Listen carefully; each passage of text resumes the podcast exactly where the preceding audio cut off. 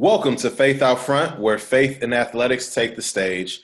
Each and every week, you will tune in and hear stories of prominent figures within our communities sharing how faith has played a dramatic part in their lives in athletics.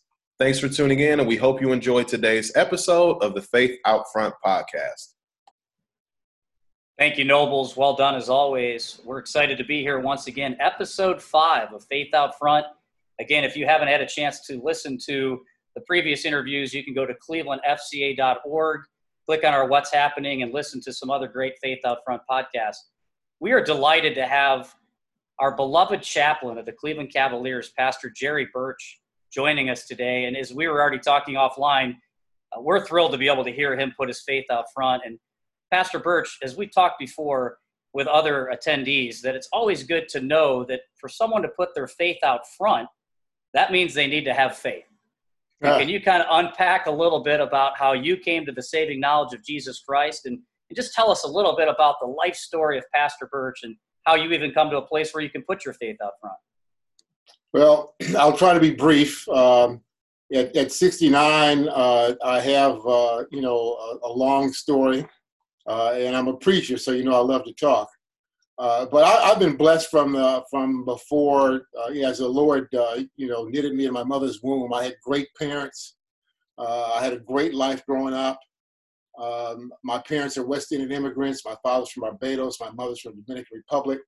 I was born to them in middle age. they met in New York City, where they immigrated to as young people.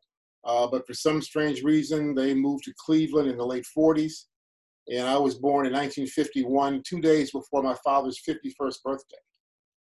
And so my parents were wise. Uh, like most immigrants, they were focused uh, on achievement. And so, uh, you know, they were very protective of me. I grew up on 80th and Cedar, 80th off of Cedar in what's now called Fairfax. And al- although I lived in the hood, if you looked at some of the pictures of my home, you'd think I lived in Shaker Heights. Uh, that's my mother was a, a seamstress and uh, uh, you know, kind of interior designer. We had fresco on the lamps and doilies underneath, and Queen Anne furniture and, and all that sort of thing. But uh, I grew up in church uh, St. James AME Church on 84th and Cedar. I accepted the Lord uh, in Sunday school when I was really young. Uh, but when I, by the time I got to my late 20s, had I died, which I should have, my obituary would have read accepted Christ at an early age, and that's it, because there was no evidence of my faith otherwise.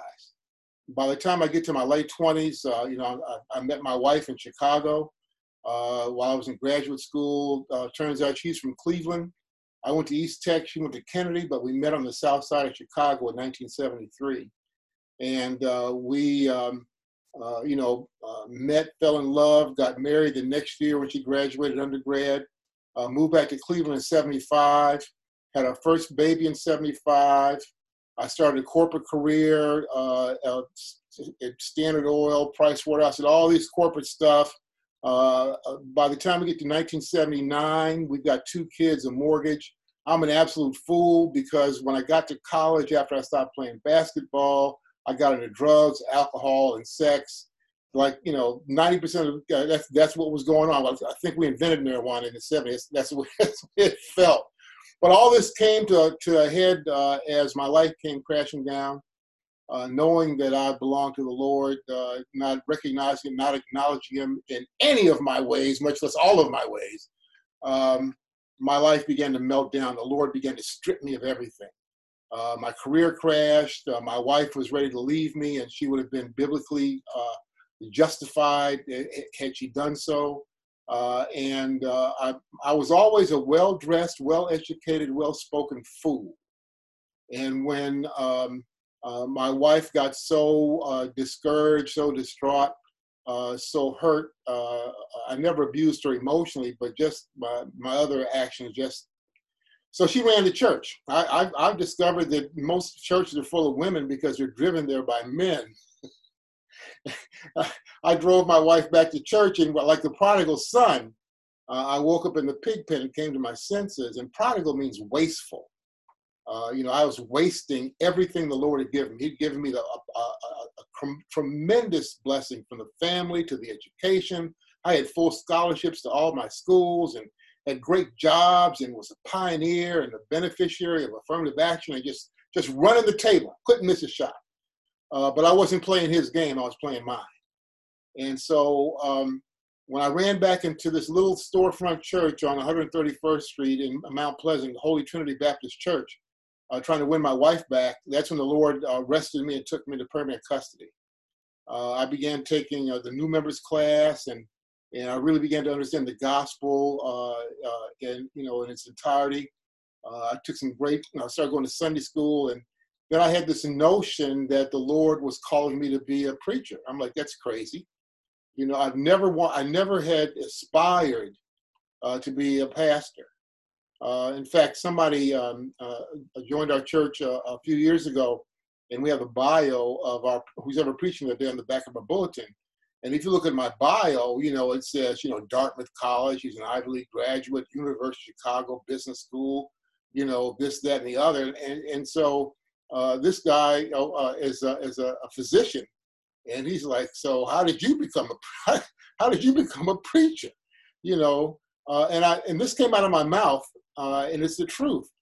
Uh, all I did simply was in 1981, I began to walk in the light. I just began to walk in the light, and the, and the light led me to the pulpit. That's all I can tell you. Uh, even as a pastor now of Abundant Grace Fellowship, I never aspired to be uh, a lead pastor. I was perfectly happily being a wing guy. Uh, but every time I was a wing guy, the, the captain uh, got annoyed at whatever I was doing on the wing and kicked me out the planes. and so, you know, so here I am. But it's it's but I'm exactly where God wants me to be, and uh, that gives me comfort every night when I go to sleep. So that, that's that's the thumbnail. Wow, Pastor Birch, that's the thumbnail. We want to hear the rest of the story. That is profound and how appropriate that the name of the church you pastor is Abundant Grace. Because as I was listening, as we were listening to your story, it's clear that God has bestowed upon you, as He does His children, abundant grace. And we're really pumped that you're walking in the light. And Nobles, I'm sure as you were hearing that story get unpacked, you were resonating in many ways. Uh, absolutely, Pastor Birch. Thank you for what um, you share with all of our listeners. You were talking about a point in your life where you literally were stripped of everything. You had full rides to the schools that you, you want to go to, and you know a promising career, and um, probably had a decent amount of income coming in. Um, but it's that stripping that really brings us to our knees, you know, and, it causes us to recognize God for who He is, whether we wanted to or not. so, um, truly appreciate you uh, you being that open and transparent. Um, you you shared about your uh, um, you're married, you have children, but talk to us a little bit about um, your journey to the Cleveland Cavaliers. You know, you went through the period of you know not really walking with God. Now you're walking with God. Have been doing so for quite some time, and um, you serve in such a phenomenal capacity with one of our uh, sports teams here in Cleveland. Talk to us a little bit about your journey to becoming the chaplain and what's that experience been like for you? Well, you know that that question gets asked uh, often when uh, people find out that I, you know, you're the chaplain for the Cavaliers. How how did you get to be the chaplain? And you know, uh, the last few years, uh, the NBA chaplains have had the blessing of being able to come together uh, in one place. Uh, uh, Bill Houston at Our Daily Bread has been instrumental in helping us, uh, you know, fund a, a day where we all gather together at the Daily Bread headquarters in Grand Rapids. And so we've been able to compare notes. Many of us have been in our teams for 15, 20 years or more, probably about at least a half dozen of us. And, and our stories are almost identical. Uh, we didn't uh, campaign, we didn't ask, uh, we didn't look to become a chaplain, sports chaplain. Uh, God found us. I, I was a member of a fledgling church in Cleveland uh, when it first got started. New Community Bible Fellowship had about 30 members. And I was one of the um, associate pastors and elders. And, and one of the founding members was a guy named Anthony Pleasant. And you guys being in the sports world know AP uh, defensive end for the Cleveland Browns. I think it was All Pro in '95, and and uh, his gift is evangelism. Uh, AP is one of those guys who cannot not talk about Jesus. You can talk about uh, uh, what's your favorite cheese, or if you like armadillos, but before long he will get you back. He just starts talking about Jesus, and so he invited us out. There were only a few a few men in the church at that time, and he invited us out to a Bible study at his house. Uh, and uh, one of the persons he also invited was Tom Petersburg, who was on staff with AIA. And at that time, this is like maybe 96, 97, uh, he was uh, the sports chaplain for the Cavaliers, as well as the Browns, as well as the Indians. Uh, that was his full time job. And as time went along, as we met in Bible study and began to talk afterwards, we began to form a relationship. And uh, uh, he asked me to do a guest chapel for, I think the first one I did was for a visiting NFL team. Uh, and then uh, the next, that summer, he asked me to do a, a chapel for the Indians.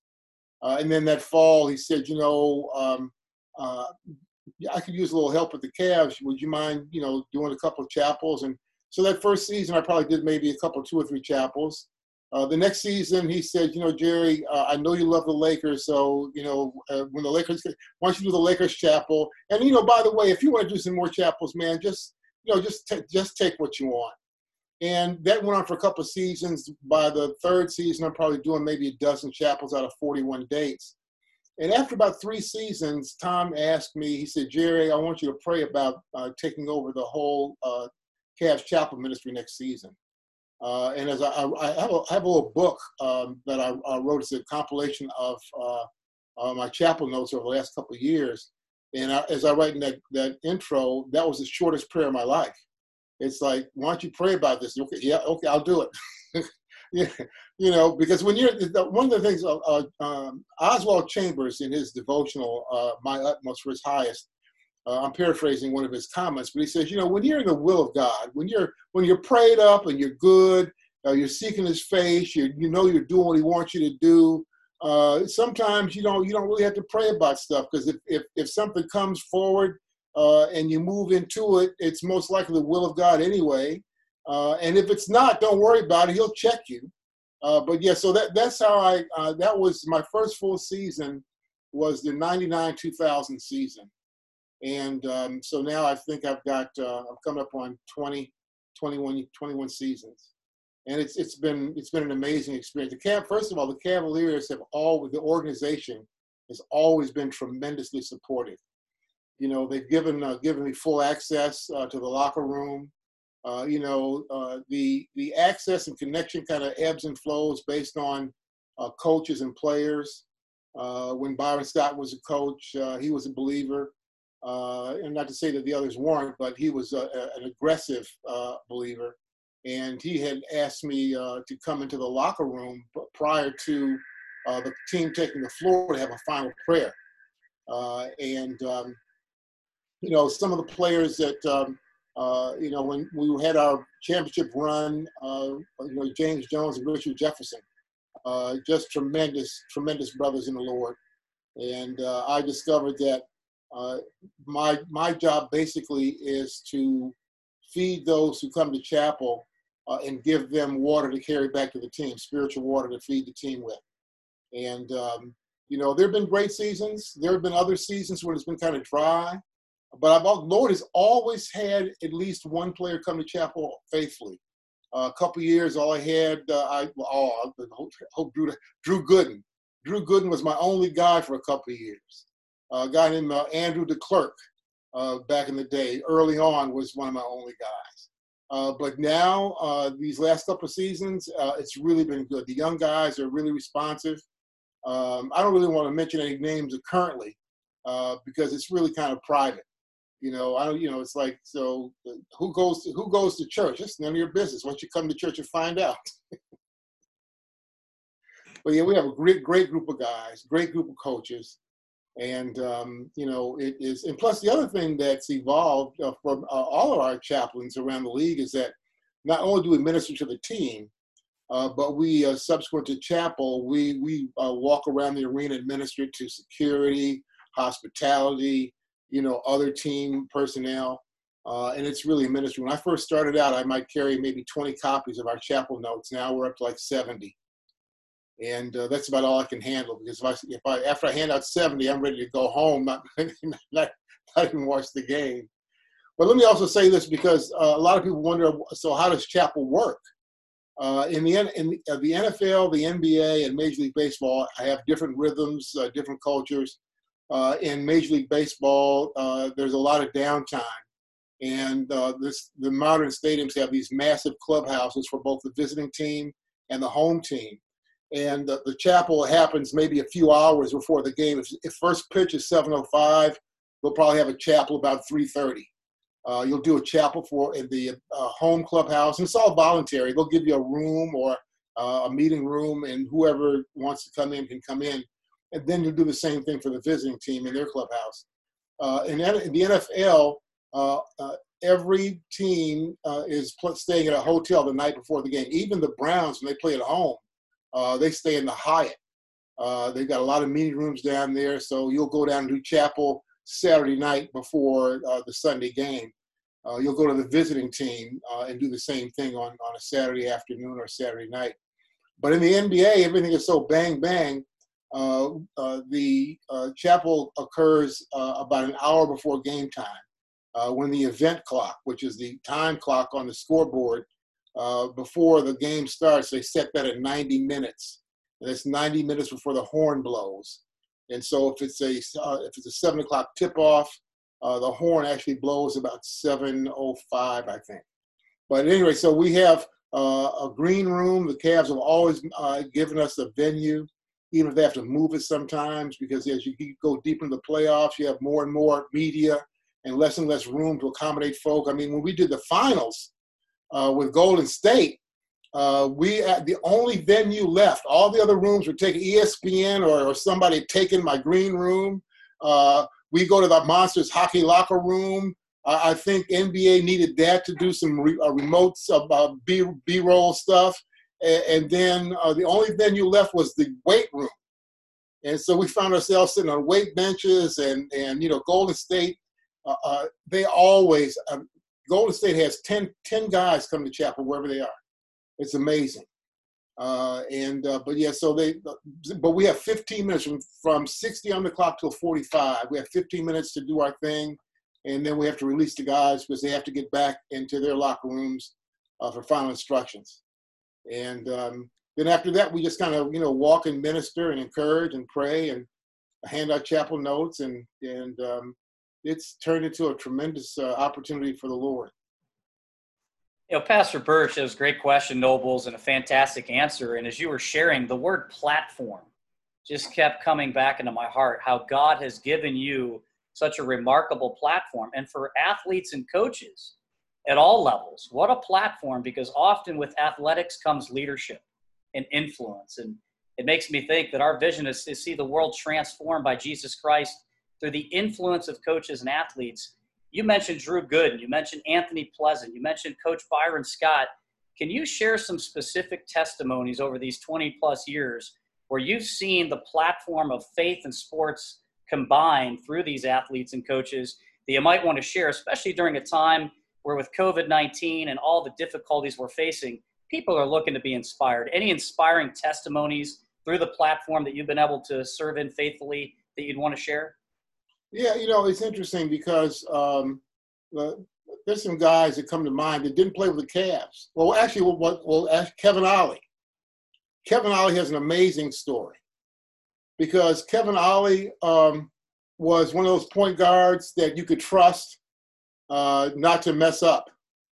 So he, he would, you know, he wouldn't take over a game, uh, but if you, you know, if you needed to, to you know, put your finger in the dike uh, to, to rest up your guys, you put him out there. He's, you know, and so the I think the Cavs gave him his first big contract. But Kevin Ollie played with like 10 or 11 teams. And he played with some teams twice. Uh, and but Kevin Ollie was one of the strongest, most vocal, yet humble believers that ever played in the NBA. And when I looked at his career, people say, well, you know, man, he kept getting traded and kept getting traded. But that's what God, because here's what Kevin Ollie was like this. You know, when they're on the road and, uh, you know, they got their favorite cities, their favorite restaurants, their favorite spots, uh, Kevin would rarely go out. And he would say, he would tell the guys, well, you, you know where I'm going to be. If you guys want to come in and chop it up or have a Bible study, I'll be in my room. and and he was and uh, the evangelist on every team he ever played on, and, and so the Lord used Kevin to pollinate the league with the gospel in every trade he made. In fact, every, every team when Kevin left Cleveland, I forget the order where he went, but wherever and Kevin for the next two or three years, each year came back with a different team. But every team he was with, the prior year, maybe one guy may have come to chapel when they visited Cleveland. If Kevin Ollie was on the team, half the team came. And, and see that that's that's the but the Kevin Ollies, you know, uh, it's very uh, uh, challenging, difficult. These are young guys. You know, Kevin Ollie was a veteran. You know, Michael Redd was raised by a preacher. He was very vocal. Uh, you know, uh, David Robinson, uh, another, uh, used his platform well. Uh, but the league has gotten so young, you know, and you're talking about guys who are 19, 20, 21, 22, 23 with immense amounts of pressure uh, trying to stick and stay and, and, and achieve and grow in their profession. Uh, plus, they they've got all these other you know moving parts in their life uh, and the finances to do it. Uh, and then they're also learning about the Lord. And we all know that unless you have a special gift of evangelism, you know, it takes time for people to grow into their role. You know, it's interesting to see in the bubble. I just know I'm, you know, I'm, I'm, a huge LeBron fan, so I, I don't care who he plays with. I'm watching him. I'm cheering for him. That's my man. It's interesting to note that in the bubble now that because all the players now to whatever extent they've realized they've had a platform uh, many have not had a voice or or an issue. Now now we have an issue they realize your voice so they've got all these different things on their uniforms. And i think that's cool. I, I am I'm, I'm loving it. But i noticed lebron didn't have anything on the back of his uniform. He had no a black lives matter he had no all he had was 23 and james and I believe the reason for that is LeBron has already, I've said what I got to say. You know where I stand. You don't have to, I don't need anything on the back of my, that, my, you know, if you want to know what I think, you know, check out my social media. Check out, check out the, you know, the, the, the, the, the journal, you know, the archives of, of my journalistic content. Uh, you know, LeBron is, LeBron is a believer you know um, but you know everybody doesn't have that calling everybody doesn't have that courage you know, because one of the things we all know is that when you declare to the, in the public square that you stand for Jesus, then uh, the whole world is watching more more often they're not, ready wait, waiting for you to fail, so they can say your God is no good. Uh, and unless you're ready for that, especially when your life is kind of raggedy at the edges, you know, you're not really going to want to put your faith out front. We hope you enjoyed part one of our exciting interview with Pastor Jerry Birch, chaplain of the Cleveland Cavaliers. Be sure to catch us right here next week for the exciting conclusion to this phenomenal interview on the Faith Out Front podcast. God bless.